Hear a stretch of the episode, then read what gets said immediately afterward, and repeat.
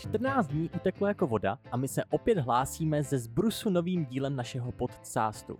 Tentokrát se vypravíme do světa tajuplného, do světa tenisek. Naším hostem je totiž Martin Paukert ze společnosti Foodshop. Je to opravdový sneakerhead a marketer, takže tentokrát možná nebudete rozumět nejen marketingovým pojmům. Tak se do toho pojďme obout. v dnešním dílu Kreativec podcastu tu máme vzácného hosta. Je jím Martin Paukert, Global Brand Manager značky Foodshop.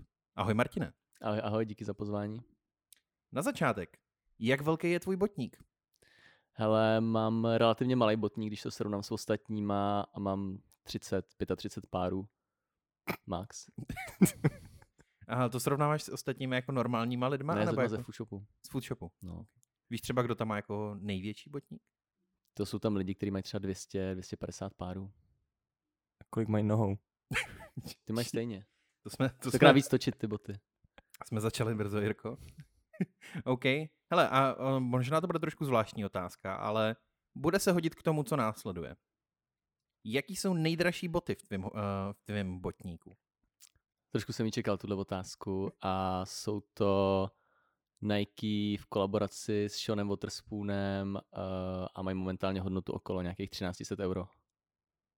Ty jsou samozřejmě krásný, my s Jirkou to jako velice sledujeme tohle. Slyšel jsem Nike, takže... Hmm. To je to důležité z toho. Tak. uh, zeptám se tě rovnou na věc, která možná pak bude potřebovat trošku vysvětlení, ale jsi sneakerhead? Ale úplně, mám nějaký přehled o teniskách, baví mě to, ale když pak vidím ty, ty sneakerheady, s kterými třeba spolupracujeme, tak to je úplně jiný sbírky, jiný znalosti. Já, jsem, já mám ty znalosti o tom víc od té doby, co jsem se v tom začal pohybovat, takže ty poslední tři roky, ale oni mají ty, ty historie mnohem víc jako najetý, vědí, v kterých botách vyhrál Jordan který zápas a takhle daleko to jako u mě nesahá. Takže fanoušci foodshopu nebo jako sneakersek jsou fanoušci basketbalu hodně. Jo, tak, tak značka Jordan jako hodně. Uh, má tam obrovský podíl na té na tý sneaker kultuře, primárně ty retro modely Jordanu a takže je to jedna z nejpopulárnějších bot i, i momentálně. Mm-hmm. Takže. No, já jsem se díval, protože jsem si dělal samozřejmě research, že momentálně nejdražší pár jako sneakersek na světě je s docela velkým jako hodnotovým odstupem nějaký pár právě Air Jordanů eh, kompletně ze zlata. Já to jsou nějaký to ty, možná ty ova, ale vím, že ještě tady v těch teniskách byly takový ty první, první tretry, nebo co to bylo z té olympiády, které se tak jako pohybují nějak. Eh, loni se myslím, no předloni se vydražili za strašní peníze. ono, tenhle ten díl bude jako dost specifický, protože se budeme držet hodně při zemi a hlavně jako vertikálně, co se týče těch bot teda. Uh, já jsem použil pojem sneakerhead. Vysvětlil bys to našim posluchačům? To je prostě člověk, co má, co má vášit o těch teniskách, baví ho ty příběhy a nekupuje si třeba tenisky podle toho, co jsou trendy, ale prostě to, co je, to, co je za nima a mají pro ně nějakou sběratelskou hodnotu a je to prostě pro ně víc než jenom bota, kterou si ráno nazuje. Uh-huh. A teďka versus jiný pojem, který tady použil vlastně jeden z našich předchozích hostů Tomáš Mrkvička, že prý jeho synové to používají. A je to slovo hype beast, nebo dvě slova teda. To je jedno slovo, ale to je v pohodě. OK. Hype beast. uh, uh, to je kdo? Hele, hype beasti jsou označovaný ty lidi, kteří už z toho názvu řeší věci, které jsou hype. To znamená, které jsou, který jsou v tom trendu.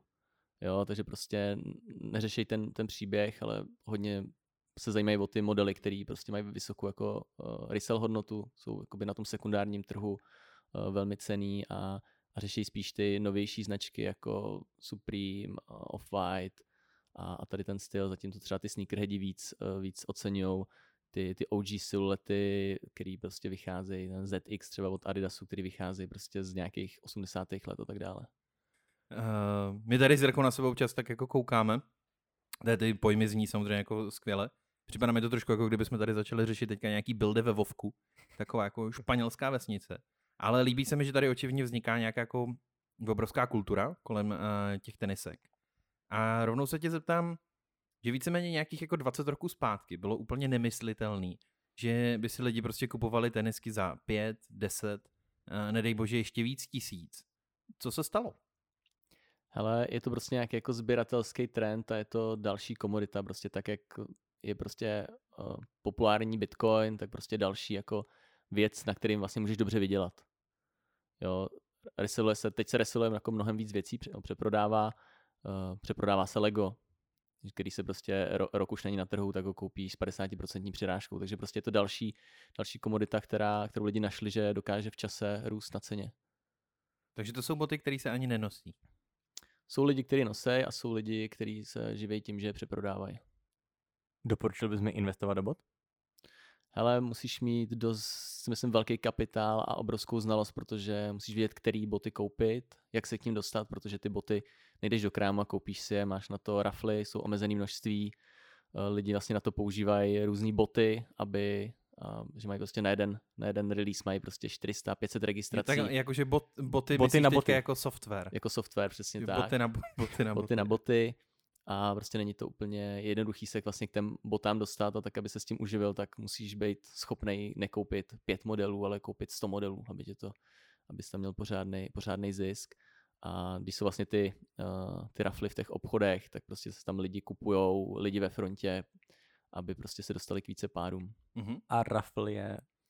Uh, jo, rafl to je, když se prodává limitovaná bota, tak máš jako dva druhy, jaký, jaký prodávat v tom levá, obchodě. Uh, taky, ale buď uh, máš jakoby first come, first serve, to znamená, že stojíš frontu a kdo tam první stojí, tak si může první koupit pár, a nebo máš uh, ten raffle, kdy, kdy se vlastně lidi přihlásí někam a ty pak vylosuješ ty lidi, kteří si to můžou koupit. OK.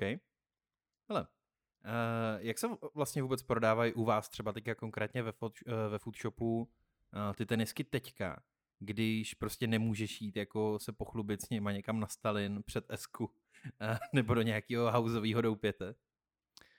Hele, asi si myslím, že nás zasáhla ta korona třeba méně než, než jiný jakoby fashion průmysl, nebo třeba když vidíš, co se děje s Blaškem, s Pětrem Filipy, mm-hmm. s mhm. Karou, tak tohle nás naštěstí nepotkalo. Uh, za minulý rok jsme vlastně i jako vyrostli o, oproti předchozímu roku, sice třeba méně, než jsme původně plánovali, ale, ale ten růst tam byl. A takže jakoby nějak jsme tu korunu třeba pocítili, ale, ale prodávají se ty boty pořád, protože Eh, ještě tím, jak eh, působí na víc trzích, nejsme jenom v Česku nebo na Slovensku, ale jsme onlineově v nějakých 12-13 eh, trzích, na čtyřech trzích máme kamennou prodejnu, takže ta korona, jak je na každém tom trhu v jiné fázi, tak, tak vlastně je to i vidět na těch trzích, jak se, jak se to mění. To je vždycky rozvolnění, kupují se boty. No je to třeba o tom, že v Budapešti a v Bukurešti máme otevřený ty obchody, zatímco v Bratislavě mm-hmm. a v mhm. Praze máme zavřený. A, a, a tím pak uh, i vlastně tím faktem, že ty temesky jsou nějak jako limitovaný, jsou sběratelský a vycházejí přes celý rok, tak oni jakoby zájem pořád. Uh, počkej, takže jako nej, tu největší tržbu u vás máte z tady těch jako limitovaných edicí, ne prostě jako z normálních konzumních to, to samozřejmě ne, protože jak je to limitovaný, tak na tom neuděláš ten, ten obrovský objem, co třeba Foodshop jako v tržbách má, ale je to nějaký jako uh, faktor, který ti jako pomáhá když prostě přijde nějaký limitovanější drop, který není třeba v desítkách kusů, ale stovek kusů, tak, tak samozřejmě ta tržba už pak je zajímavá na tom modelu. OK. Hele, uh, web Highsnobiety uh, vás zařadil jako foodshop do top 15 sneakers webů na světě. A teďka už jako z toho názvu, jo, Highsnobiety. Jsou teda sneakerheadi nějak jako poš? Nebo jako snobové? Ale vůbec, vůbec si nemyslím, si myslím, že to je jako super název webu a, a je super, že nás tam zařadili. A, a, a celé si ceníme to, protože takové jedno z největších médium, co píše jako nějaký jako streetwearový kultuře, společně jako s Hypebeastem a třeba pak víc specifickým sneaker freakerem. Takže uh, nemyslím si, že, abych ti odpověděl, nemyslím si, že sneakerheadi jsou poš. OK, fair enough. Líbí se mi, že z pozice jako nějakého marketáka bráníš svoje klienty, to je, to je správně. To má být, ne? I, i nejspíš zaměstnance. Hele, půjdeme teďka trochu k fochu. Uh, na Facebooku má Foodshop přes 731 tisíc fanoušků. Na Instagramu přes 640 tisíc. Jak se tohle stalo? Ale je zatím relativně jako hodně, hodně práce, nestalo se úplně přes noc, ale samozřejmě je to tím, že Foodshop je, je love brand a nejenom vlastně v Česku, na Slovensku, a daří se nám to i v dalších zemích například v tom Rumunsku, Maďarsku, Bulharsku a nějaký jako uh, tržní podíl máme i třeba v Německu. A ten Instagram, tam se nám hodně dařilo růst uh, tím, že jsme třeba spolupracovali s různými jako dalšíma účtama, pořádali jsme společný giveaway a, vlastně oni nám jako díky tomu jsme rostli třeba rychleji, než bychom rostli organicky bez toho. A, a je to my, myslím, my si dáváme docela jakoby záležet na to, jaký obsah tam dáváme, snažíme se čím dál víc tvořit vlastního obsahu, protože v tom, v tom jako sneaker světě vlastně vyjde teniska a všichni mají stejnou fotku té tenisky před tím releasem, Jasný. protože dostanou od dodavatele, tak my se snažíme jako pořád posouvat, aby jsme přidávali vlastní a vlastní uh, fotky a tím jsme vlastně byli unikátní. Uh, je třeba jakoby je vlastně paradoxní, že u spoustu modelů je jako na, strašně náročný najít na internetu fotku vyfocenou na noze té tenisky, že všichni mají prostě nějaký Mhm. jako render nebo někde jako položenou na nějakým jednoduchým pozadí a a my se právě třeba snažíme u některých modelů právě být ty první, který vyfotí tu tenisku na noze a pak ji vlastně jako pošlou do světa, pak to i přebírají další weby, získáme tam zase u nich prostor a, a ví se u nás díky tomu. OK. Hele, ty máš uh, agenturní background, že jo, nějakých, jestli se nepletu, sedm let uh, si dělal vlastně primárně v rámci social media. Bylo Přesně to tak. B-Social, TL5, potom Peppermint a z Peppermintu už si potom přecházel že, jo, do, do Přesně Foodshopu. tak. Uh, využívá Foodshop, nebo využíval někdy agentury, aspoň pro třeba nějaké jako dílčí, dílčí práce? A když jsem nastoupil do Foodshopu před těma třema až čtvrt roky, tak eh, část eh, performance marketingu vlastně bylo eh, přes agenturu Unicum, kterou vlastně jako spoluvlastní majitel, majitel Foodshopu, takže to bylo pořád jakoby v nějakém jednom domě, ale řešili to lidi z té agentury, Mhm. ale outsourcovali jsme tam primárně jako Facebook Performance, Afil, zbožáky a asi PCčka, ale vlastně tím, jak jsem přišel a přišel nový šéf performanceu, tak jsme vlastně začali stavět ty týmy celý in-house, takže vlastně teď s agenturou nepracujeme. Jenom vlastně občas eh, třeba i s Tomášem Merkvičkou, teď teď jsme spolupracovali na, na nějaký brandový strategii a pomáhal nám s briefem pro naši brandovou kampaň, ale jsou to spíš jako výjimky a ty externisti nám tvoří nějaký různí umělci, fotografové a tak dále, kteří nám vlastně pomáhají tvořit ty, ty kampaně a ten obsah k ním. To jsem se právě chtěl zeptat, protože uh, jasně chápu, že tu performance, když už si říkal, že tu jste si taky vzali teda pod svoje křídla, ale s tím, kolik děláte obsahu, a pak se dostaneme konkrétně k tomu, ale jako od blogů, YouTube, uh, Instagram, takže fotky, videa, články, tohle všechno teda zvládnete obstarat interně uh, v rámci nějakého marketingového týmu. Ano, ale samozřejmě třeba, když řeknu poslední kampaň, co jsme měli pro Nike ACG, tak jsme se domluvili třeba s Lauzy Aubrem a on nám připravil tu kampaň. My jsme vlastně vymysleli brief, schválili jsme si ho z Nike, že takhle to budeme komunikovat a, a vlastně Lauzy nám to pak uh, nafotil, nebo pomohl nám s tím briefem a nafotil to. Platíte takhle při těch spoluprácích botama, nebo normálně jako v keši? Ale jak kdy, samozřejmě ty boty jsou pro nás lepší, ale občas to nejde, no. Jasný. Občas musí přijít ty korunky do hry. Hele, uh, z pozice právě jako uh, týpka, který uh, si zažil prostě jako juniorní social media, seniorní social media je, a teď vlastně máte kompletně prostě nějaký obsahový tým uvnitř. Jak se díváš na tenhle trend? Myslíš si, že uh, nechci říct, že by agentury měly jako vymírat, jo? to asi vždycky budou nějaký značky, ale myslíš si, že tohle se stane jako standardem u víc firm? Prostě dělat si ať už třeba content, ale možná i jako nějaký performance interně? Ale já si myslím, že ten náš trh je strašně specifický, protože musíš mít jako obrovskou znalost produktu, kterou, kterou nemáš. Když děláš um, marketing čokoládě, tak tam jako nemusíš asi úplně vymýšlet, co s tou čokoládou jako dělat. Ale my prostě máme nějakou, musíme mít nějakou znalost toho produktu, když píšeš ty kopy, tak prostě musíš vědět, kde hledat, jo. A, a zároveň my toho kontentu máme vlastně jako obrovské množství a když jsme na to měli agenturu, tak se jako nedoplatíme, protože když jsme jednou jsme, nám jako nějaká agentura posílala nabídku a, a vlastně nám jako nabízela, že nám bude dělat tři posty týdně na Instagram. Mhm. Ale my děláme pět denně. Jo, takže kolik bychom jim tam jako museli zaplatit. No, a hlavně my ten content jako máme, my nepotřebujeme vytvářet ještě jako další takový obecný. My prostě víme, co chceme komunikovat, máme jako produktové komunikace, máme nějaké kampaně, máme nějaké své statementy a, a pro nás je to jako jednodušší to, to vytvořit všechno in-house a zároveň občas se něco spozdí, nějaký třeba release daty se posouvají a bylo by to strašně náročné komunikovat vlastně s tou agenturou. Mhm. Jo, tím, jak to máme všechno in-house a ty lidi prostě jsou v tom, vědí to, jak to chodí, tak jsou na to mnohem líp jako připravený a, a ta flexibilita je pro nás strašně důležitá. Kolik je třeba lidí v tom marketingovém týmu Foodshopu? Uh, nemám přesný čísla, myslím okolo 35-40 lidí. OK. A uh, teďka se bavíme o Praze, normálně jako že CZ. Uh, my, my Jste primárně... Jirko stahoval ten mikrofon dolů. Eh, My primárně máme centrálu jako v Praze, takže většinu těch velkých kampaní řešíme z Prahy, ale co se týče brandu, eh, tak máme na každém trhu lokálního brand manažera. Mhm. Tam vlastně tam, ta- tak takhle, na těch trzích, kde máme prodejnu, tak tam je lokální brand, brand manager a ten vlastně řeší nějaký lokální eh, aktivace a propojení s tou komunitou na tom trhu, stará se o ty, o ty lokální influencery, ale ty velké věci primárně řešíme z Prahy, kde ten tým je vlastně jako prakticky celý, kromě těch, těch brand manažerů. Mhm. A těch seš teda ty šéf. Přesně tak. Jaký jsou? Skvělý. Uh, škoda, že to nenahráváme i v nějakých jazykových mutacích. Každopádně, Taky simultánní překlad, že bychom se tady hodili. no, škoda, že to ještě nenahrávám, jsme to mohli hodit titulky. Nevadí. Jsou nějaký obrovský rozdíly mezi těma jednotlivými trhama, že třeba jeden typ bot se v Česku prodává, ale naopak třeba na Slovensku by si to nikdo nekoupil a podobně, nebo je to zhruba stejný?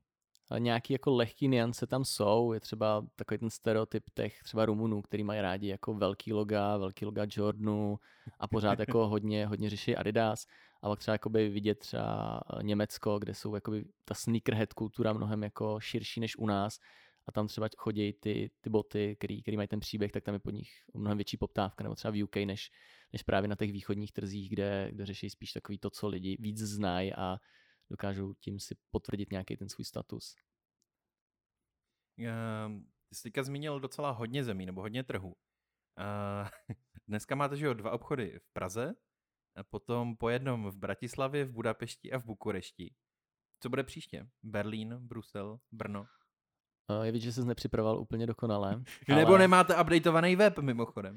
ale uh, vlastně jsme oznamovali, že příští, web bude, teda příští obchod bude v Sofii. No ale ten tam ještě není.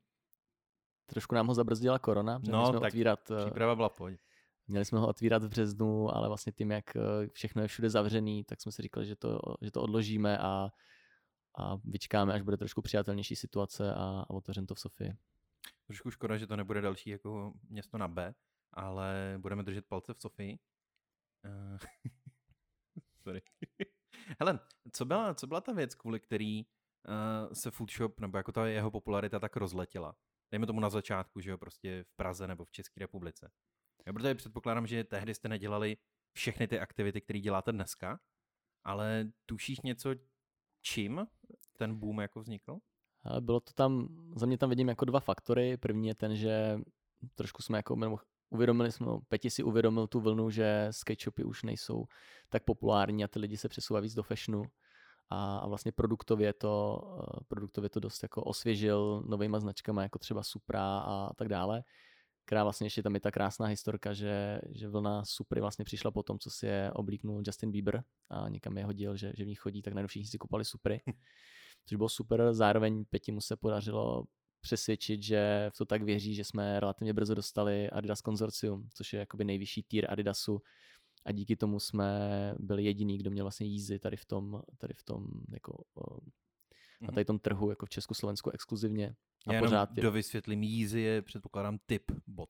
přesně tak, to je uh, kolaborace Adidasu s Kanye Westem, který vlastně před třeba čtyřma, pěti lety byli úplně jako naprostý, prostě obrovský hype, měli obrovský resell hodnoty.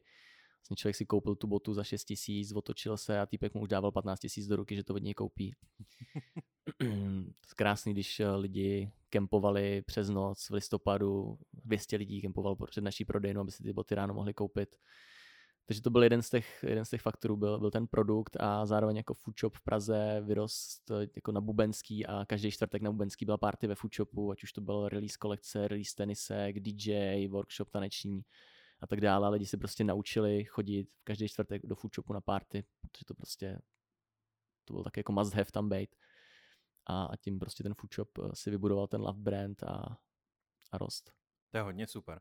Jsem se rovnou chtěl i zeptat, jestli jste na začátku právě uh, pro ty lidi, kteří čekali ve frontách, třeba dělali nějaké jako eventy, víš, jako zábavný program, ať tam tady jako neumrznete, nebo...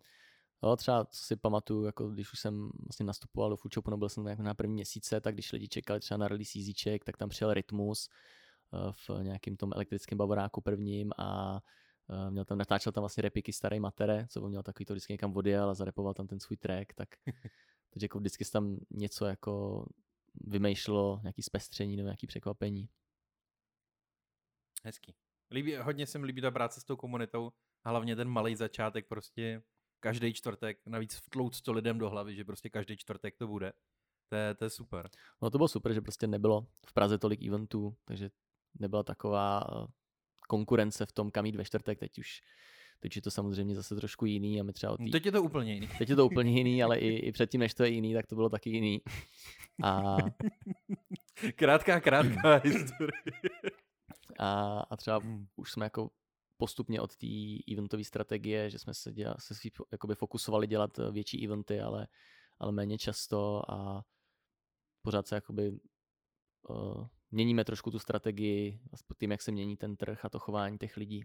Mm-hmm. Protože samozřejmě i ty lidi, kteří nakupovali u nás před osmi lety, tak už třeba ty tenisky tolik nezajímají a, a zase nastupuje jako nová mladá generace a ty má trošku jiné potřeby. A... Už to není nějaký klasický hipster prostě ve městě. A to nebyli hipstři, ale uh, k nám chodil jako třeba jeden pán, kterým prostě bylo, nevím, 50 let a prostě byl tam na každém uh, releaseu a, a prostě bral si jakýkoliv tenisky vyšly nový, tak hned si pro ně jako byl. A, a třeba teď už vidíme, že už uh, jako ty tenisky už ho trošku opustili a už, už tam nám tolik nepíše o ty tenisky a t- mění se, mění se to trošku a nastupou víc mladší, mladší generace, která to řeší trošku tu módu zase jinak. Tak snad to ještě tady. Obzvlášť teď. Co bys řekl, že je vaše hlavní cílovka? Protože ano, jsou to mladší a podobně, ale na druhou stranu ty boty prostě stojí trojku nebo kolem té částky, tak to není úplně málo. To jsou ne... ty levnější, to je pravda. a ne, mladý, ne všichni mladí si to můžou úplně dovolit. Možná, možná já to jenom trošku upravím. Jaká je vlastně ta třeba největší cílovka z toho, jo? Protože možná třeba nejvíc toho vykešujete na těch, já nevím, zabůra a výš, nebo... A tak víš co, jeden měsíc nechodíš na obědy a máš na boty, takže to je v pohodě. ne, uh, ta asi největší cílovka je taková ta, ta klasická i podle té populační křivky, je to prostě nějakých 18 až 24, ale samozřejmě jsou tam i ty lidi mladší, kteří si třeba berou jiný modely, ty levnější, třeba nějaký Vans Old Schooly nebo tak dále, nebo jako tady, tady v té cenové uh, kategorii. A pak samozřejmě ta, ta cílovka, která si kupuje ty boty za 6 tisíc, ale s tím, že je pak vlastně přeprodá, takže pro ně je to jenom nějaká jako brigáda. Vlastně o prázdninách lidi už nechodí jako na brigádničit, ale jdou radši kempovat na tenisky a, a vyjde je to skoro stejně jako prostě dělat týden, týden v sámošce někde, nebo mm-hmm. vydělají si podobné peníze na tom. Ale ty jako vedoucí celého brandu světově, foodshopu, tohle, tohle je hodně otázka tobě na tělo. Um, jaká je vaše mise jako foodshopu? Jo? Nebo nevím, jestli mise není možná jako příliš hluboký slovo, jo, ale uh, i z toho mála, co jako jsem prostě viděl, tak vidím, že nejste prostě, já nevím, jak se jmenují, takový to zelený logo, jak prodávají boty. Jsi e-obuv nebo Queens? Nebo? Ne, ne, ne, teďka jsem myslel takový to jako vždycky v nějakém nákupáku, prostě nějaký. Nějaký de... Deichmann nebo co Deichmann, přesně. Jo, že očividně nejste prostě nějaký normální krám s botama. Jo, ale jaká je třeba i tvoje jako brandová vize foodshopu, co by si chtěl, aby ta značka symbolizovala, nebo možná už symbolizuje? Uh, to, co, to, co my chceme, jak my vlastně jako budujeme tu značku, je o tom, aby my chceme předávat, jakoby, nebo my chceme předávat tu vášeň toho streetwearu a vlastně budovat tu komunitu kolem nás a nějak jako inspirovat ty lidi, aby se prostě nebáli být sami sebou a to oblečení může být nějaký, nějaký prostředek, jak se můžou vyjádřit. Takže takhle. Mm-hmm. Nějak Jde s tím uh, ruku v ruce, asi, že zmínil si prostě nějaký uh, parties uh, v obchodě, nějaký spolupráce. Jde s tímhle nějak ruku v ruce kultura? Nebo jakože scéna prostě třeba moderního umění, jo? nebo uh, alternativní hudby, nebo dneska už možná ani ne tak alternativní. Jo, ale uh, jak úzce jste napojený na různý mladší odvětví prostě umění?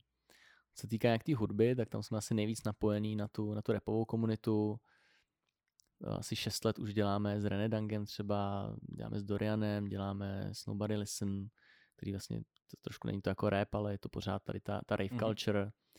A spolupracujeme i s různýma umělcema, ať už na kampaní, kdy nám třeba customizují tenisky nebo dělají vlastně jako obraz, který je inspirovaný těma teniskama. Naposled jsme dělali s, s Rockenem, což je takový uh, graffiti umělec a zároveň i třeba v našich jako řekněme, nějakých merchových nebo jako capsule collections, tak eh, jedna z těch eh, větví je jako local artist, kdy oslovíme vždycky z daný země jednoho umělce a s ním vytvoříme nějaký drop, eh, triko, mikina, ponožky, whatever. V Česku jsme měli právě úplně první, jsme to vykopávali s Tomášem Třeštíkem a s Dianem z Life is Porna. A pak jsme vlastně navazovali v Maďarsku s jedním, s jedním umělcem, který se hodně jako zajímá o sustainable téma. A teď jsme, ten poslední byl v, v Rumunsku, kde jsme zase se spojili s jednou, s jednou slečnou a ta, ta kolekce byla inspirovaná vlastně jako krásou ženského těla, že nezáleží vlastně na, na tvaru, že každý tělo, jako tělo je unikátní a, a krásný, jako, protože jedna z těch věcí, které jakoby i značka chceme tvrdit samozřejmě, že body shaming a tady ty věci jsou špatný a, a snažíme se to komunikovat jak aktivně v nějakých přesně takových kolekcích, kampaních, teď třeba připravujeme něco na, na Den žen, tak když se koukneš na náš eh, vlastně e-shop, tak tam i ta diverzita těch modelů je znát a máme tam jak modely uh, různý uh, barvy pleti, máme tam non-binární modely, prostě to je nějaký ta DNA toho foodshopu. Ne, jsi mi docela nahrál do karet, trošku zaspojiloval, protože k tomuhle já jsem tam koukám chtěl... do těch poznámek. No. to já k tomuhle jsem se chtěl dostat později v rámci blogu, kde právě jsem si všiml, že hodně spolupracujete, uh, ať už eh, s umělcema, nebo i s nějakými jako content makerama. A že docela často se tam právě objevuje téma uh, eko nebo udržitelnosti. A je fakt, že teda zrovna ten nějaký jako trans a binary prostě genderový issues, to jsem možná tak daleko už jsem nedoskroloval, nebo toho jsem si, toho jsem si nevšiml. Ale jak jsou pro vás tyhle ty témata důležitý pro tu značku? Jako otvírat? Je, fakt je to něco, uh, za co se stavíte? Jo, jakože právě třeba ty non-binary jako rozdělení. Uh, my vlastně to máme brandově rozdělený jako do dvou větví. První je ta sustainabilita, kde samozřejmě víme, že nebudeme nejvíc sustainable e-shop na světě, nebudeme tak jako Patagonia, Víme, že nebudeme na tom ani jako Fresh Labels třeba, který vlastně na to mají postavenou celou značku, že vybírají pečlivě ty sustainable projekty, je to strašně jako krásný, je to fakt skvěle udělaný, ale my vlastně se snažíme říkat, nebo říkáme, že jako jakákoliv malá změna může té planetě pomoci a ty lidi si zamyslejí, co vlastně můžou udělat pro tu planetu. A nemusí to být nějaký třeba ani radikální krok, ale cokoliv malého může mít velký dopad. A Samozřejmě se snažíme jak nějakýma našimi aktivitama, tak řešíme, aby jsme posílali, eh, vlastně ne, nepoužívali jsme výplňový materiál, když posíláme objednávky, měli jsme co nejméně papíru, takže už tam máme jeden papír, když jsme tam měli třeba čtyři ty papíry eh, v té objednávce, když přišel vlastně balíček. Eh, teď, budem, teď řešíme nějaký recyklační projekt s teniskama, takže na to se těším, až to celý bude spuštěný.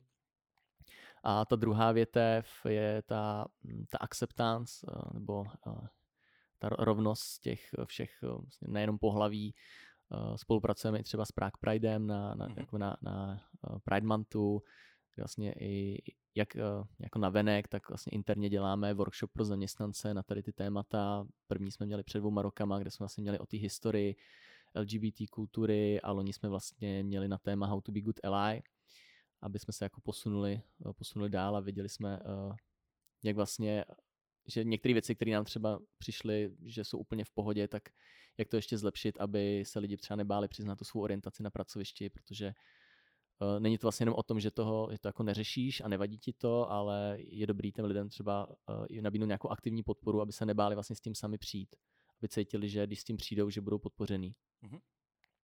Takže to jsou nějaké dvě, dvě témata, které jako hodně řešíme a snažíme se i dělat rozhovory třeba s, jako s lidmi, kteří se o to zajímají, jako tu sustainabilitu, tak tu eh, LGBT komunitu. Říká, tohle bude možná, možná trošku edgy, ale, anebo možná mě i budeš moc opravit, ale jako velký taháky vaše jsou prostě výrobky od firm jako je Adidas nebo Nike. Uh, jaký, jako, oni ale přece používají, ne? Normálně jako pořád ty sweatshopy prostě na výrobu těch bot v zemích třetího světa a podobně, ne?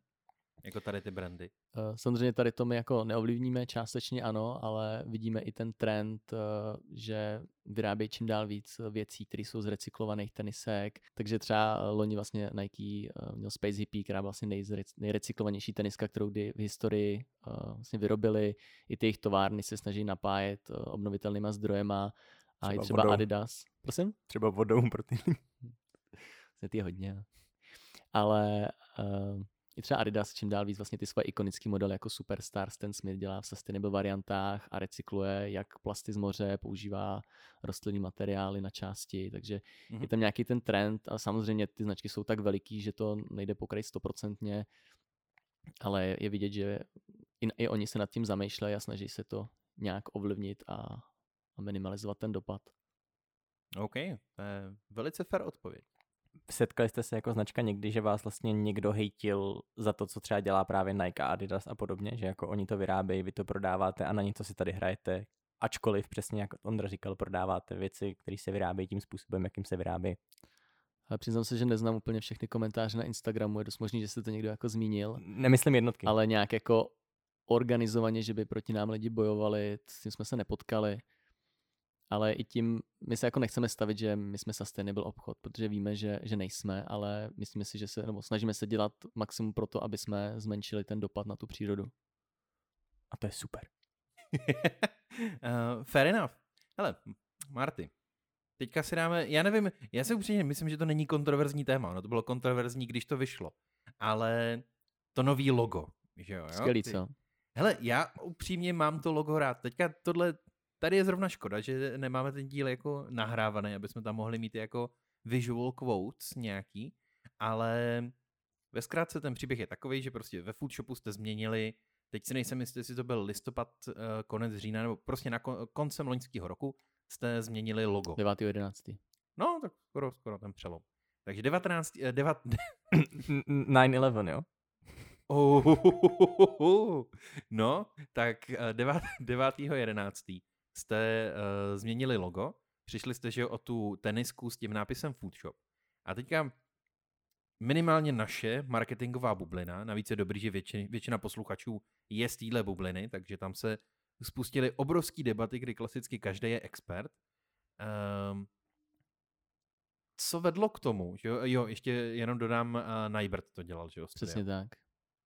Co vedlo k tomu opustit jakože tu botu a jít prostě do tady toho nápisu s nějakou tou čmáranicí představ. Uh, je to, důvod je takový, že chtěli jsme samozřejmě modernizovat logo, aby, takže to logo vlastně jsme měli od začátku tu botičku a měnila se uh, jenom jako minimálně tím, že dřív tam byla doplněná oranžovou a pak jsme vlastně dostali do jedné barvy, buď bílý nebo černý.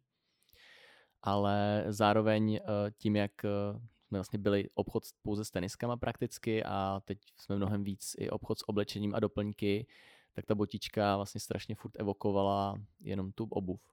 A je to třeba i barikáda pro nějaké značky, které nechtějí prodávat eh, ve sneaker store, ale chtějí prodávat ve fashion store, což mi vlastně z nás se stává, nebo už prakticky jsme, máme tam jako nějaký víc fashion značky jako Condo Garçon, tak, Takže přijdete ještě o to food v názvu za chvilku. Uh, a ono právě, když se podíváš na to logo, tak oni už tam jsou tři varianty a jedna z nich je Food Shop, třetí, druhá z nich je FTSHP, mm-hmm. když už vlastně tam mizí jakoby to food a třeba na sociálních sítích používáme FS jenom. Takže tam je nějaká jakoby i trošku se odprostění od toho slova food, který je tam nějaký jako potenciál toho, toho přestupu. A například myslím, že v Německu a v UK už jsme na ftshp.de, už nejsme jako na foodshop. Mm-hmm. Není to matoucí teďka. A nevím, jestli pro jako, možná i v rámci jako interní komunikace, v rámci třeba zahraničních trhů, ale to, že máte vlastně tři oficiální názvy. On to není jako název, je to prostě zkrácenina toho oficiálního názvu, který kdy lidi nás znají, tak vědí, co to znamená. Ale my jsme si třeba s tím FTSHP pohrávali už jako delší dobu. Mm-hmm. Dost často jsme to měli na nějakých eh, vlastních kolekcích, ale teď jsme to vlastně jako víc začali tlačit a připravujeme si tu půdu, že jednoho dne možná přejdeme na FTSHP jako úplně. Kdybych, kdybych teďka se vyfotil nějaký tady svoje uh, jízy, musím si pořídit nějaký, ale kdybych si vyfotil tady nějaký svoje easy, easy, tak jaký hashtag na to hodím? Si tam hoď, jaký chceš, ale ale to, možná ti to nebude fungovat. No, jde mi o to, uh, jestli třeba ty bys chtěl, aby li, uh, lidi používali radši Foodshop, nebo radši FTSHP, anebo radši třeba hashtag FS. My momentálně asi nejvíc pracujeme pořád s tím hashtagem Foodshop, mm-hmm. ale asi to je zatím nejzažitější, nejzažitější hashtag, který ty lidi jako automaticky používají. Vlastně i tím, že my jsme třeba zakládali teď další, další profily na Instagramu, třeba ten poslední je pro českou prodejnu a ten se pořád jmenuje Foodshop Prague. Mm-hmm. Takže pořád oficiálně jakoby to nejhlavnější je, je food shop. Ale je teda možnost, že někdy v budoucnu to bude jenom FTSHP. Může se to stát. OK. Možná nějaká predikce tady do budoucna. Uh, okidok. Hele, ještě k tomu logu. Co tam je ta čmáranice na tom? Ale ta... Znamená to něco? si nečet propozici od Najberta. A já jsem to čet, já to jenom chci tady říct divákům. Jasně, uh, tak jsem si to pamatuju správně, když to teď víš líp. Ale je to nějaký odkaz na nějakou rebeli spojenou primárně s graffiti kulturou, a která je vlastně nějakým symbolem, symbolem toho streetu, z který vlastně my jsme jakoby vzešli z té ulice. To je třeba i nějaká jako naše toto, čeho se držíme, například eh, my nechceme mít nikdy obchod v obchodáku, protože ten obchodák není ulice. Takže vždycky máme eh, obchody na ulicích a vlastně i když jsme nacházeli v těch městech zajímavé plochy v obchodácích, tak jsme je prostě nechtěli, protože to není to DNA toho food shopu. To je hrozně hezký jako detail marketácký, nebo jako brandový vlastně, že ale jsme street shop, tvé nebudeme jako uvnitř obchodáku. To je, to je takový ty jako malý nuance, tohle je fakt hezký. Jo, my, my třeba ty obchody jsou pro nás eh, jako hodně i brandovou záležitostí, co je třeba zajímavý, eh, že v každém obchodě vlastně je galerie, taková malá, ve, ve vnitrobloku je vlastně Dudes and Barbies galerie, která je pod vnitroblokem, ta není pod náma přímo, ale máme tam nějaký jako prostory, kdy můžeme tam mít vlastní výstavy. Na Příkopech je jenom pár míst, ale myslím, že tam ty věci, co tam jsou, jsou dost zajímavé, ale v těch ostatních uh, food shopech, tak tam jsou větší ty galerie a vždycky tam spolupracujeme s nějakým místním umělcem, který tam má výstavu, děláme tam, nebo když se mohlo, tak jsme dělali vernisáže s tím umělcem a takže ani nevím, proč jsem to říkal teď, ale... No, byli jsme u těch obchodu. ulic, u těch ulic. Uh, mě to, tohle připomíná, jak vypráví s těma nějakými jako galeriema, tak nevím, jestli to bylo v prváku nebo ve druháku na marketingu na Karlovce, takže někde 2012-13, tak kousek tam u té národky, tak měli botasky, takové jako v obchod, jako botas, že jo? A ti tam měli právě takovou jako výstav, výstavku a jsem si říkal, to je, to je hrozně cool, že někdo dělá takhle jako uvnitř krámu s obchodama, jakože výstavu. A Kdy, kdy vy jste otevřeli přesně vlastně ten první, první obchod? Bude to nějak před nějakýma šesti lety.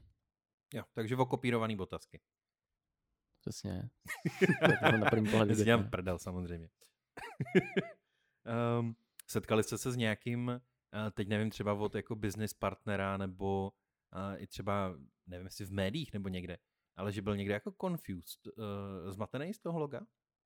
Víš, jakože právě přesně nevěděli, ale to, co, co tam máme teda jako použít. Protože vy nemáte ani jako jednu verzi, myslím, toho konkrétního FS, ne? Že vždycky jsou tam ještě různě ta čára přesto. Přesně, my, my momentálně máme pět variant každého loga. OK. A aby to bylo ještě, dokud se to neusadí, pak to bude moc jakoby utrhnout se víc řetězu, ale momentálně používáme nějakých pět, který, který máme prostě defaultně. A je nám vlastně jedno, který ty použiju. Máme nějaký třeba, který používáme víc než, eh, než jiný, ale je nám to vlastně jedno, který to logo použiju. Mm-hmm. Všechny jsou vlastně prakticky na stejné úrovni. OK. A, a řešíme třeba i pro nějaký jo, spolupráce, že vlastně do té spolupráce bude logo, který bude evokovat tu spolupráci, ta čmáranice v tom lehce. Že vlastně chceme s tím pracovat i takhle jako custom, i když samozřejmě ta čmáranice pořád musí být dostatečně abstraktní, tak prostě pro nějaký spolupráce bude to logo mít nějakou jistou podobu. Hmm. Hezký. Uh, mě teďka úplně, úplně mi ustřelila myš. Jo, už vím, co jsem chtěl říct. Mě to totiž hrozně uh, zlomilo srdce, když jsem si pak pročítal jakože nějaký informace k tomu právě vysvětlení té vizuální identity nový. Pak jsem si myslel, že je to tkanička, když jsem to viděl poprvé. To bylo spousta lidí takhle smutných. Já taky neboj. Tak ryb tkanička. Ale teďka pojďme trošku víc do kontentu, protože ty už si to nakousl předtím, že toho děláte fakt hodně. A jak když jsem se díval, ani jsem nevěděl popravdě, že máte tolik kanálů a tolik v obsahu. Jenom jsem věděl minimálně z Instagramu, že prostě toho děláte hodně. Jo, ale máte teda vyšší stovky tisíc fanoušků na Facebooku, na Instagramu, na Twitteru jste aktivní, na YouTube máte a vlastně ze skoro z 99% českým obsahem nějakých jako 100 tisíc uh, subscriberů, do toho máte já si to budu muset otevřít. TikTok si určitě zapomněl. No ne, já právě jenom ty konkrétní čísla, víš, tak se radši podívám 72 tisíc. 72,5 tisíce na TikToku. Uh, zapomněl jsem na něco ještě? Třeba Twitch. Tik, uh, Twitch, no. uh, Twitch jsme zakládali na nějakou aktivaci, ale nemá, nemáme, ho, nemáme ho aktivní, protože nemáme úplně ten content, který hmm. je nejvhodnější na tu platformu. Eh, Dřív jsme tak nějak si pohrávali s Pinterestem, ale tam jsme dosáhli super čísel, co se týká nějakých views a active users na našem profilu, ale nedokázali jsme to pak jako dostat ty lidi k nám na web a udělat jsme nějakou jako další akci.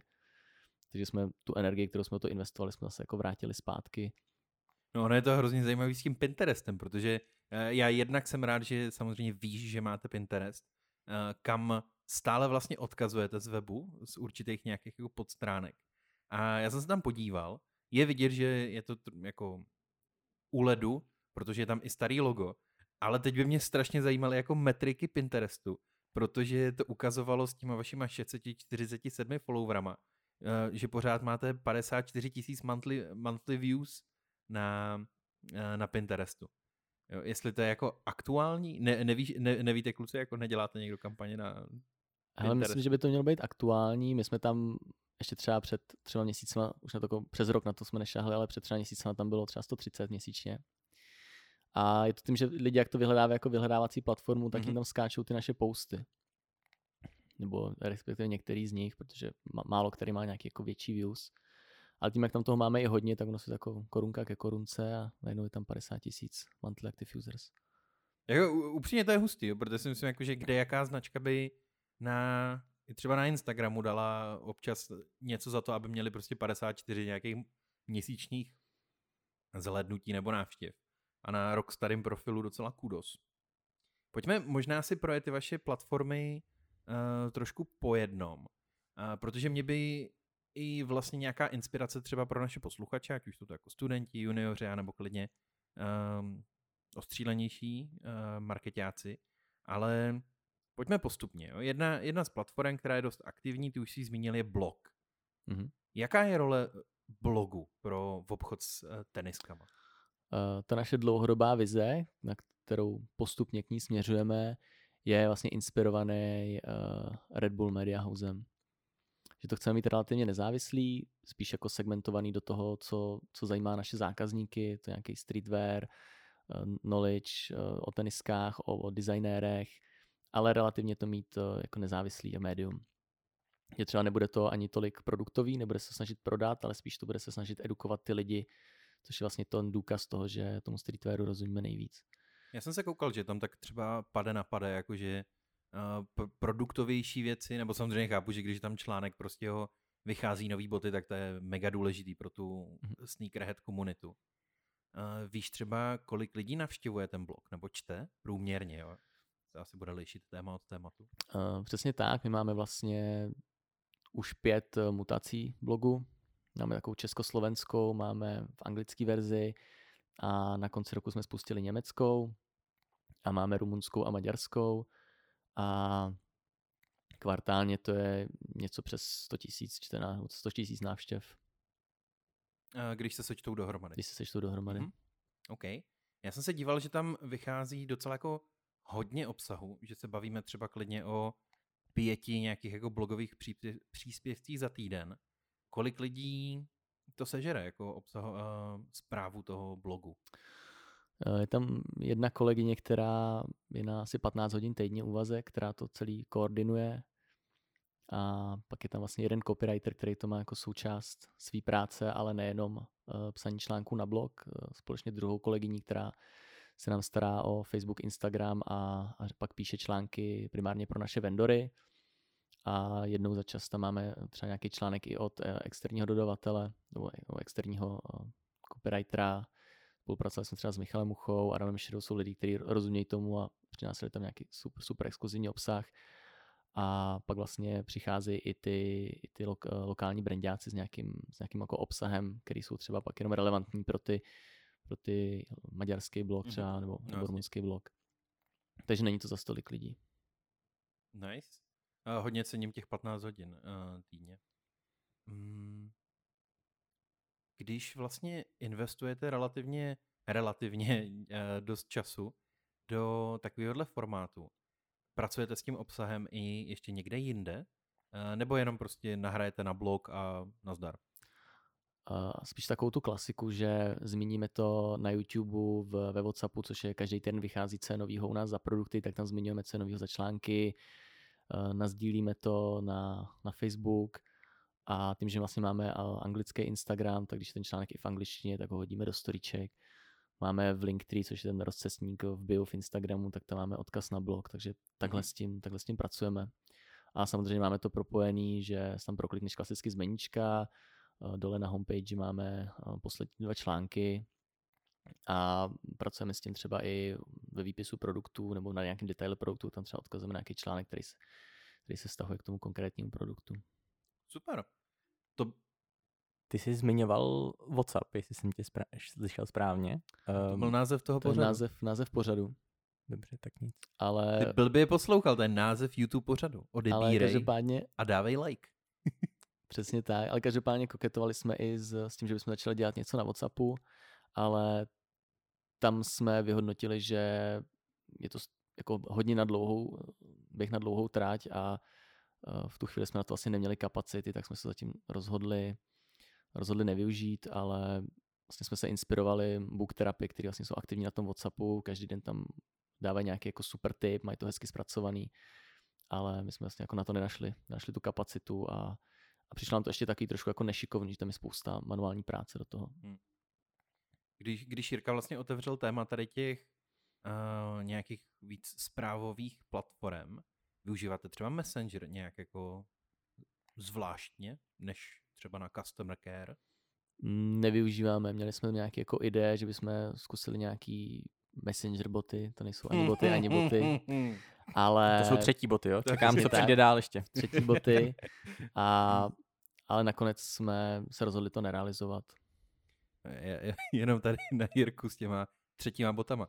A my teďka se snažíme vymyslet u nás jako v e-sportovém týmu Brute nějakou aktivaci. Oni ve Foodshopu to ještě neví, ale jakože v Counter-Strike, že můžeš hrát s botama. Tak něco v tomhle směru. Ale... To zní jako skvělá kampaň. no my, my vám to samozřejmě ukážeme, než, než cokoliv by šlo ven. Ale ten cringe název mě baví. Uh, dobrý, tak to jsme měli četovací platformy. Ale pojďme na další takovou jako blog, jasný, všichni víme, jak to funguje. Pojďme na další z takovou těch klasik a to je newsletter. K čemu ho používáte? Co je, co je prostě role vašeho newsletteru? Je to jenom jakoby informace o nových produktech? Mm, prakticky ano.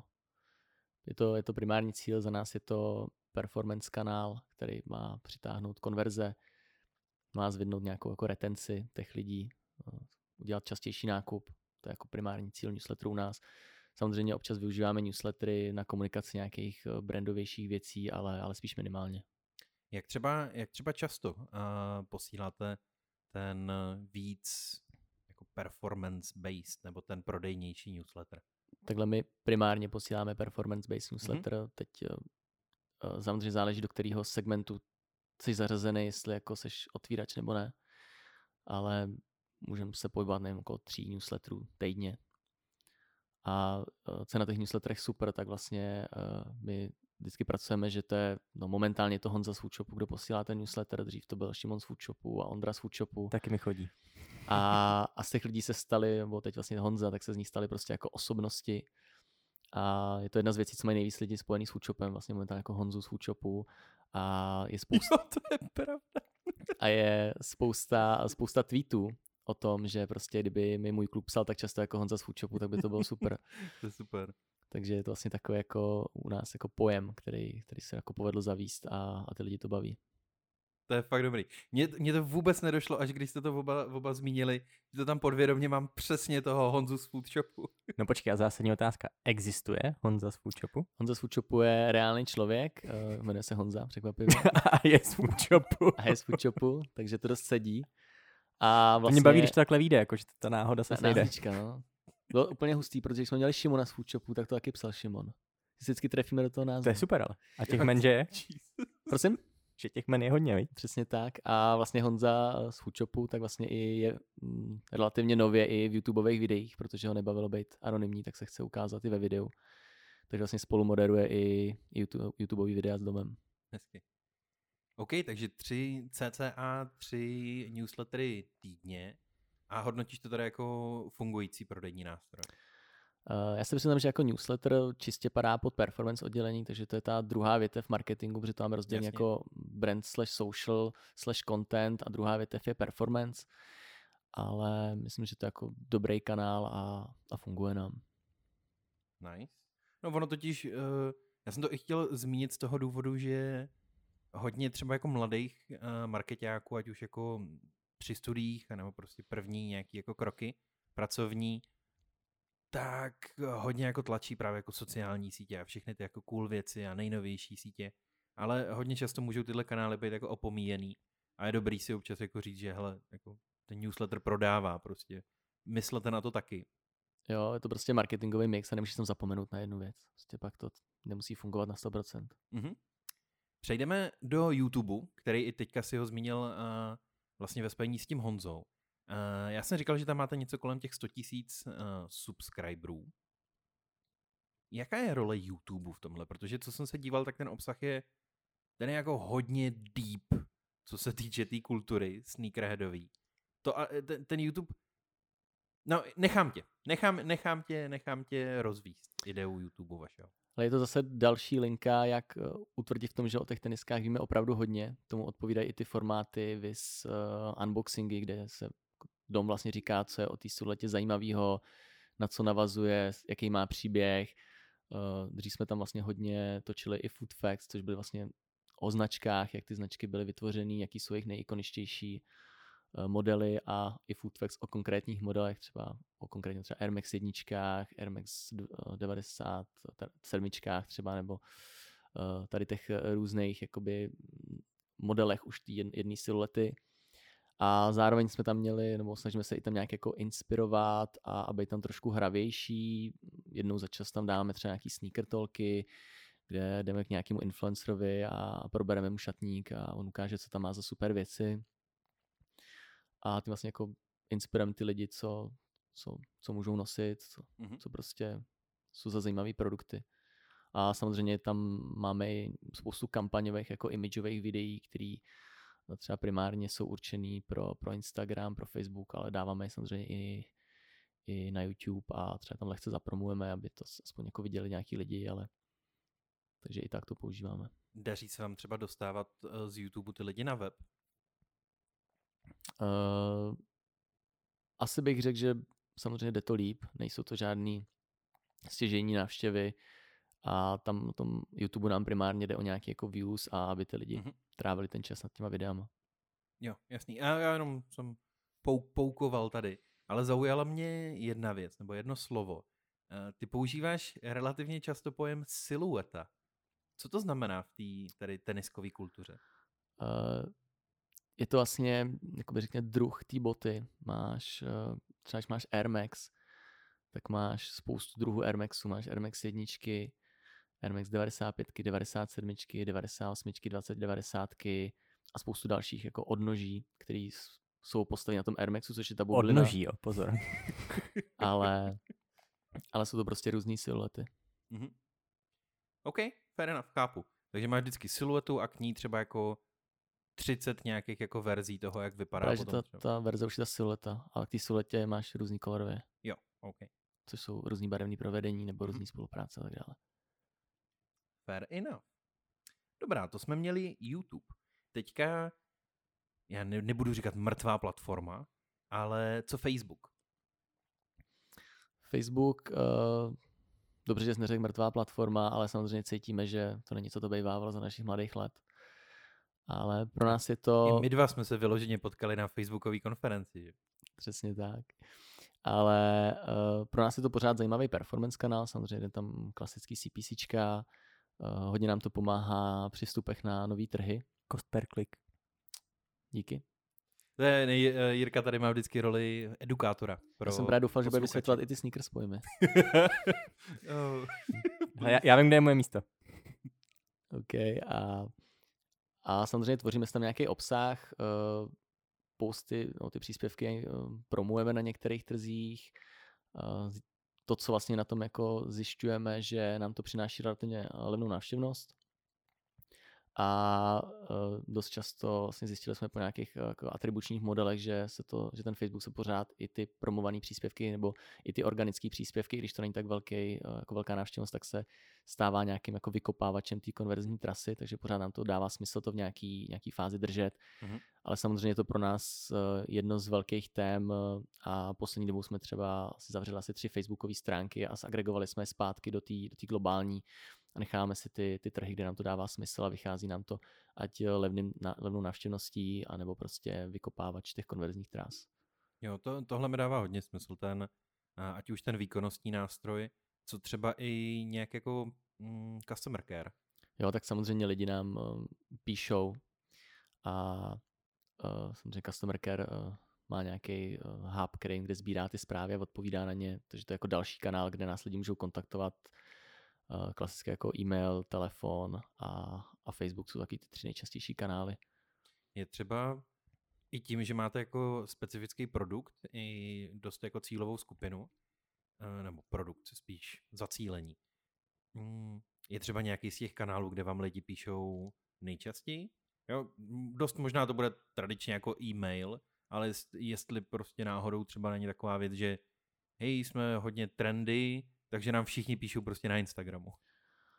Přiznám se, že takovýhle čísla jako nemám. Úplně nevím, kolik lidí nám píše kde, ale... Prosím? Že to nespadá jako do tvý jurisdikce. Přesně, ale je to třeba zajímavý i, i napříč jako trhama, že prostě jsou trhy, kde ty lidi pořád jenom volají. Vlastně neradi jako píšou a hned ti jako zavolají. A myslím, že jsem na Ukrajině dokonce ti třeba volají a tím to jako hodíš do košíku a objednáš jim to. jo, že prostě ty lidi jsou zvyklí uh, prostě to používat úplně jako jinak, než, než jsme třeba zvyklí. Takže to samozřejmě trh od trhu, některý radši volají, některý radši píšou na Facebook, uh, některý radši píšou newsletter, teda uh, e-maily. Mm-hmm. OK, fair. Teďka půjdeme na... Jo, ještě, ještě jedna vlastně věc u Facebooku. Co třeba využití skupin? Je to asi jedna z tém, který pořád jako řešíme, ale ty skupiny třeba, co existují, tak jsou hodně právě založený na jako sekundární market, že se tam přeprodávají věci. Mm-hmm což, uh, což není to, co bychom od té skupiny si vlastně představovali. Takže zatím jsme nenašli tu, tu správnou verzi té skupiny, která by, která by byla prostě pro nás ta pravá. A zároveň cítíme, že to je extrémně náročná věc moderování těch skupin. A říkám, zatím jsme nenašli mm-hmm. to pravý ořechový tak, aby jsme... Já rozumím tomu, že nechcete mít jako fučovou burzu tam Přesně tak. Mm-hmm. Řešíme, co bude ta přidaná skupina, co bude ta přidaná hodnota v té skupině. OK. Zůstaneme pořád ještě ve vlastnictví Facebooku. Co Instagram? Ten všichni vlastně hosti, který tu máme někde jako z brandu, tak na něj kladou jako velký důraz. Jak důležitý je pro vás ve Foodshopu? Pro nás eh, je to kanál, který má organicky největší dosah. Takže je pro nás hodně zajímavý. Zároveň uh, tím, jak máme přes 649 tisíc uh, followerů, teď nám, to asi, teď nám to asi o 3 tisíce kleslo, takže to řešíme, ale už se jakoby dostáváme trošku jako do jiné ligy i u těch dodavatelů, že už nejsme nějaký jako malý neznámý e-shop někde z východu, ale prostě už máme nějakou jakoby i, i mediální sílu, takže se na nás třeba i dívají jinak. Mm-hmm. A, a samozřejmě to super kanál na dosahy, tím, že my hodně jedeme jako vizuální content, protože ta moda je, je vizuální věc, takže to je platforma, která je pro nás jako přirozená. A, a snažíme se ho jako pořád, pořád budovat a, a rozvíjet tak, aby prostě ten organik nám pořád zůstával. Hodně řešíme i nějaký jako engagement rate, aby jsme viděli, že rosteme jako správným tempem a že dáváme správný obsah. Takže to pro nás jako jedna vlastně z těch sociálních sítí možná jako by ta, ta nejvyšší priorita. Mm-hmm. Hele, a z hlediska salesu, když bys porovnal Instač versus Facebook, nechci konkrétní číslo, spíš jenom jako prodává se z Instače nebo moc ne? Uh, samozřejmě, když vezmeš Facebook a vezmeš tam ty performance kampaně, tak to je nesrovnatelný, ale z Instagramu se eh, prodává něco, ale samozřejmě zase je to hodně jako impulzivní nákup, takže nejsou ty prodeje milionový měsíčně, to, to určitě ne ale nějaký, nějaký prodej samozřejmě jsou a je to zase pro nás jako nějaký zdroj organické návštěvnosti, která je pro nás v nějakých jako zajímavých množstvích, který už, s kterou se dá pracovat. OK. Uh, I tím svým social media agency uh, backgroundem poradil bys třeba dva nějaký typy, typy možná komunikace na Instagramu, co funguje? Co se třeba možná dá aplikovat jako i dejme tomu pro jiný brand? Pokud, pokud je to možná moc široká otázka, tak klidně jako co třeba víš u vás, že dvě, tři různé typové věci, které fungují. Uh, určitě asi zmíním to, co říkám pokaždý, když se mě někdo ptá, jak získat followery na profilu, protože bohužel, ať člověk tvoří sebe lepší obsah, tak prostě to roste strašně pomalu a je to vlastně strašně jako demotivující. A tak nám tam prostě fungovaly ty externí giveaway. Prostě našli jsme si partnera, který má stejnou cílovou skupinu, je pro nás relevantní. S ním jsme se domluvili, dáme ti, tím, že máme unikátní produkt, tak to třeba i ve spoustě případech bylo uh, dost jednoduchý, nebo po případě s našimi influencery. Mm-hmm. A vlastně oni udělali uh, soutěž o, o nějaký produkt nebo voucher k nám na svém profilu a řekli, sledujte Foodshop. A to byl jako ten uh, nejvyšší, nebo ten, to, co nám, co nám pomohlo hodně vyrůst. S tím, že jsme samozřejmě pak hlídali ten engagement rate, aby jsme věděli, že rostem správně. Ale to bylo to, co nám pomohlo relativně rychle uh, vyrůst uh, do těch čísel, co máme. A tak to jste dělali před nějakou dobou už, ne? To nejsou asi aktuální, protože dneska si spíš myslím, že to ty lidi tak jako sere, když musíš jako zalajkovat tenhle profil a tamhle ten příspěvek a já podobně. Já nevím, to já to vidím docela pořád, mi přijde. Ale to taky vidím, přiznám se, že my už to neděláme tolik, protože teď jsme zkoušeli jako ubrat uh, nohu z plynu na růst a soustředili jsme se primárně na to zlepšení toho obsahu a víc jsme věnovali energii tomu, té tvorbě toho obsahu, ale je vidíme, že je to prostě znát, že ten profil třeba už jako stagnuje a nejspíš se k tomu zase vrátíme a myslím, že to pořád vidím na tom Instagramu. Není to mhm. úplně, mm. úplně tak uh, jako ojedně, nebo už si myslím, že ty lidi neštve. Samozřejmě nejsou ty, uh, ty giveaway třeba tak úspěšný, jako byly před dvouma, třema lety, to zase jako souhlasím. Ale samozřejmě tím, jak my máme ten produkt, který uh, je to sice bota, ale ten člověk ví, že má hodnotu 15 tisíc, i když v retailu, to znamená v uh, malou obchodní ceně má hodnotu 4, tak je to pořád jako to udělá, co kdyby náhodou. Co třeba storíčka? Jakože uh, máš nějaký tip na to, co ti třeba před dobrý dávat do storíček jako do tohohle formátu? Já teď nemyslím jako nějaký jenom behind the scenes, ale vlastně víš co, ze všeho obsahu, který máte k dispozici, který ti třeba sedne do těch storíček. Ale jako historicky, co byl náš eh, nejúspěšnější, nebo hm, asi dvě nejúspěšnější jakoby série stories, tak eh, první byla uh, kvíz o, o Easy, o kolaboraci s Adidasu s Kanye Westem, který měl vlastně tam největší uh, reach v historii. A, a druhý, kdy vlastně tam byl jenom, uh, to ještě bylo v té době, kdy nebyly otázky, a byl to jenom jako jo, levá, pravá, uh-huh. uh, tak to měl velký úspěch. A pak, co byl druhý velký úspěch, a to si myslím ještě jako lepší, je, že jsme tam dali uh, jako outlineovou siluetu, myslím, to bude Journey nebo Easy, teď v té době to první, nevím, který, myslím, že Journey jedničky, a lidi nám to měli jako vybarvit v těch stories. Jakoby před těma, těma toolama lidi nám pak posílali, jak to vybarvovali prostě normálně v profesionálních toolech a některý lidi to vyplňovali prostě tisícema emoji tu tenisku, aby tam udělali nějaký jako pattern a třeba nevím 400-500 lidí nám poslalo prostě svůj custom ty tenisky. To je hodně hustý. To, to nám se jako udělalo super. A jen tak za nic, jako nebylo tam nějaká... To bylo. My to, tady to většinou neodměňujeme. Pak jsme to samozřejmě řešili i s nějakými jako výhrama, ale ale vlastně většinou to děláme jenom prostě pro, pro zábavu těm lidem. To je, to je ale fakt hustý, obzvlášť jako bez té odměny. Je tam vidíš, že máš jako věrnou zapalenou komunitu v tomhle. Jo, my třeba ta, ta odměna pro některý, ty, někdy to bylo to, že vlastně jako přesdílíme ten jejich custom do těch stories, že třeba bereme 10 nejlepších a je překvapivý, kolik lidí nám třeba pak píše zprávy, ale jste mi slíbili, že mi nazdílíte příspěvek a nenazdíleli jste mi ho, tak co se jako děje a prostě mi to jako, že sorry, jsme se přehlídli. že ty lidi opravdu jako žádají o tom, aby jsme jim dali ten mention na těch stories. Že, to je super. Že to je, to je super, že to je o to jako jednodušší. OK. Dobrý. Hele, um, já vlastně jsem spokojený. A já ne, ale. Ne? Ne, ne, ne, já se ještě zeptám. No tak povídej tak uh, mě by asi zajímal ten hlavní prodejní kanál, když jsme tady tak jako by řešili všechny nějaký sociální sítě a tak, a to je web samotný. Mm-hmm. Jsi schopný mi říct, odkud je největší revenue, z jakého kanálu?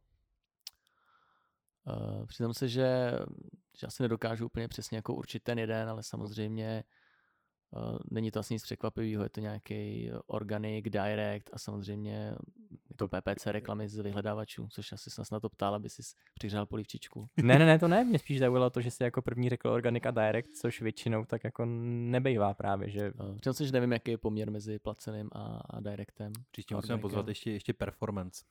Uh, head of performance. Přes- Přesně, CMO rovnou, to má kompletní. Ale určitě jakoby ten Google je pro nás jakoby ten, ten z těch placených kanálů největší se zbožákama a pak uh, hodně využíváme affiliate. Je, takže tak. Mhm. Ale Martin, máš nějaký, ještě než se pustíme do finální, finální části našeho podcastu, máš nějaký vzkaz, který by si vzkázal, hm, velká slovní zásoba, eh, nějaký vzkaz, který by si sdělil mladým, ať už studentům marketingu, případně prostě mladým začínajícím marketákům někde na trhu. Nějakou radu. To jsem měl poslat, že si to mám připravit, takhle to bude jako hodně, hodně freestyle. Ale uh, za mě je důležité, aby se ty lidi pořád vzdělávali, uh, nebáli se inspirovat, ať už u konkurence nebo obecně v tom segmentu, protože uh, myslím, že spousta lidí prostě, když dělá něco na, se použiju tu příměru k té čokoládě, tak si kouká, jak to dělají ostatní čokolády, ale vlastně ta inspirace se může skrývat klidně v autoprůmyslu nebo kdekoliv jinde. To mě spousta lidí jakoby si neuvědomuje, že uh, ty, ty frameworky nebo ty, ty kampaňové schémata jdou použít vlastně jako mezi, mezi těma značkama. A samozřejmě to vzdělávání a sledování těch trendů a, a nebát se být jako první na té platformě, protože vlastně to už je samo o sobě nějaký, uh, nějaká věc, kterou tu značku staví tím, že je prostě ten trendsetter a my jsme byli jedni z prvních značek, uh, samozřejmě uh, Snapex, abych zase byl jako konkrétní, tak tam byli o chvilku dřív na TikToku než my, nebo ne o chvilku nějaký měsíc, dva dřív než my, ale my jsme tam byli relativně jako brzo na tom TikToku a tvořili jsme tam nějaký obsah. Já myslím, že to je důležité i pro nějaký jako image té značky, že se prostě nebojí těch platform, platform a, a umí, umí na nich dělat i obsah a umí se přizpůsobit těm platformám, ale to zase přesně jako musíš se inspirovat a vzdělávat se, abys věděl, co tam máš dělat. Nám to taky trvalo, než jsme se na TikToku naučili, co tam přesně dělat. A Dávali jsme si jako meetingy s TikTokerama, aby nám trošku jako provedli time a té sítě, protože to pro nás z začátku bylo trošku jako sci-fi. No, to je a, hrozný bizar, jako ta síť. Obzvlášť jako rozpětím toho obsahu, prostě tam zalajkuješ dvě, dvě videa o špagetách a pak máš jako celý feed jenom prostě jako cooking tips. jo, to jako ten algoritmus je, je fakt super. A třeba zrovna nedávno jsem eh, jako řešil Reels, přes velký téma, že Reels, Reels a TikTok a jako přišel jsem vlastně na strašně zajímavý, uh, zajímavý jako, no pro mě zajímavou věc, proč si myslím, že ty Reels vlastně nejsou tak dobrý. Já jsem si furt myslel, že jsou strašně dobrý. Ale na TikToku máš prostě nějakého creatora, to ti tako ukazuje ten content od něj, ale na tom Instagramu je mnohem víc účtů, který ti agregují obsah z jiných účtů. Takže vlastně projíždíš tím feedem a najednou tam máš po čtvrtý to samý video, po každý od jiného účtu, protože oni se ho stáhli a nahráli ho tam. A tím vlastně dostáváš dojem, že už ti tam jako nenabízí nic nového. A, a když jsem jako víc času trávil na Reels, tak mě to vlastně strašně rychle znudilo. Oproti tomu ten TikTok ti vlastně furt ukazuje nový obsah. Já si myslím, že zásadně jako rozdíl mezi tím TikTokem a Reels, kdy ten TikTok je pořád, tak ten algoritmus je prostě jako úžasný oproti tomu, co je na Instagramu. To je hodně zajímavé. Já jsem popravdě musím říct, že jako do Reels musím zainvestovat trošku, trošku víc času. Až jsem to vždycky bral jenom jako takovou kopírku, která prostě jenom tím, že je pod Instagramem, tak hold bude jako točit větší reachový čísla časem. A to je, to je hodně zajímavý postřeh. No, každopádně odbil nám TikTok, který nám většinou signalizuje takové jako... Takže to moc daleko. No, no, no, to je jako, jako konečná vždycky. Ale hezký vzka- vzkaz Marty. Fakt Jo. super. Hlavně to sebevzdělávání, to je jako mega důležitý. No a teďka, jelikož ty už si říkal, že jsi slyšel pár našich podcastů, tak víš, že na konci máme rozstřel. Dneska máme celkem hodně tady slov nebo slovních spojení v rozstřelu. Pravidla jsou jednoduchá. Já prostě něco řeknu. A já něco řeknu. Víceme, víceméně tak, jak fungoval ten podcast doteďka, nebo prostě když se dva lidi spolu baví. Pardon. Nazýváme to konverzace. Ano. Uh, do, Zajímavý docela. Každopádně, ne, bude to spíš jako víc jako asociační hra. Takže první věc, která ti napadne, ať už to bude slovo, slovní spojení, věta nebo třeba zvuk. To tak, jsme posílal předtím, jo? Ty, ty slova. Ha, you wish. Anyway, takže botasky, Food shop, cvičky, tělocvik, TL5, uh, super vzpomínky a spousta zkušeností. Peppermint. Uh, tam jsem poprvé měl nějakou vyšší roli a zase super parta lidí. Aki Votrubová. Instagram. Fair. Addict. Nobody. Air Jordan. Tenisky. Stalin. Super komunitní místo. Lenin. Méně komunitní místo. Gorbačov. Ne, dobrý. OK. Uh, Queens. Obch- da- další obchod s teniskama. Ne, dělám si legraci. To už je taky fuč oblasti. No jasný. A boty. Vášeň. No tak jo, já myslím, že, že to bylo krásný. Vyčerpávající normálně. Zakončili jsme to na srdíčkové notě. Já jsem zapomněl pití hlavně, takže jsem rád, že se napiju. No, to je pravda. Tak jo, tak jo. Hele, Marty, moc krát děkuju, že jsi k nám přišel do Kreativec podcastu, že jsi nám věnoval tady hodinku a něco. A no dík. Taky díky, užil jsem si to. Tyjo, to jsme se do toho dneska pěkně obuli, co? Jeden přešlap vedle druhého. Tyjo, samá bota, samá bota. No ale jinak si myslím, že ten podcast naopak byl jako obsahově super. Já jsem se hlavně dozvěděl spoustu nových výrazů, který jsem nikdy předtím neslyšel a podle mě už je taky nikdy neuslyším. Ano, tenisky, kultura sama o sobě, ale od Martina super jako obsahová inspirace. Pokud se to líbilo i vám, tak nám to hlavně nezapomeňte dát vědět dolů do komentáře. Pokud se vám to nelíbilo, blbý no, zkusíme Snad příště. snad příště a to je za dva týdny. Tak naslyšenou. Mějte se krásně.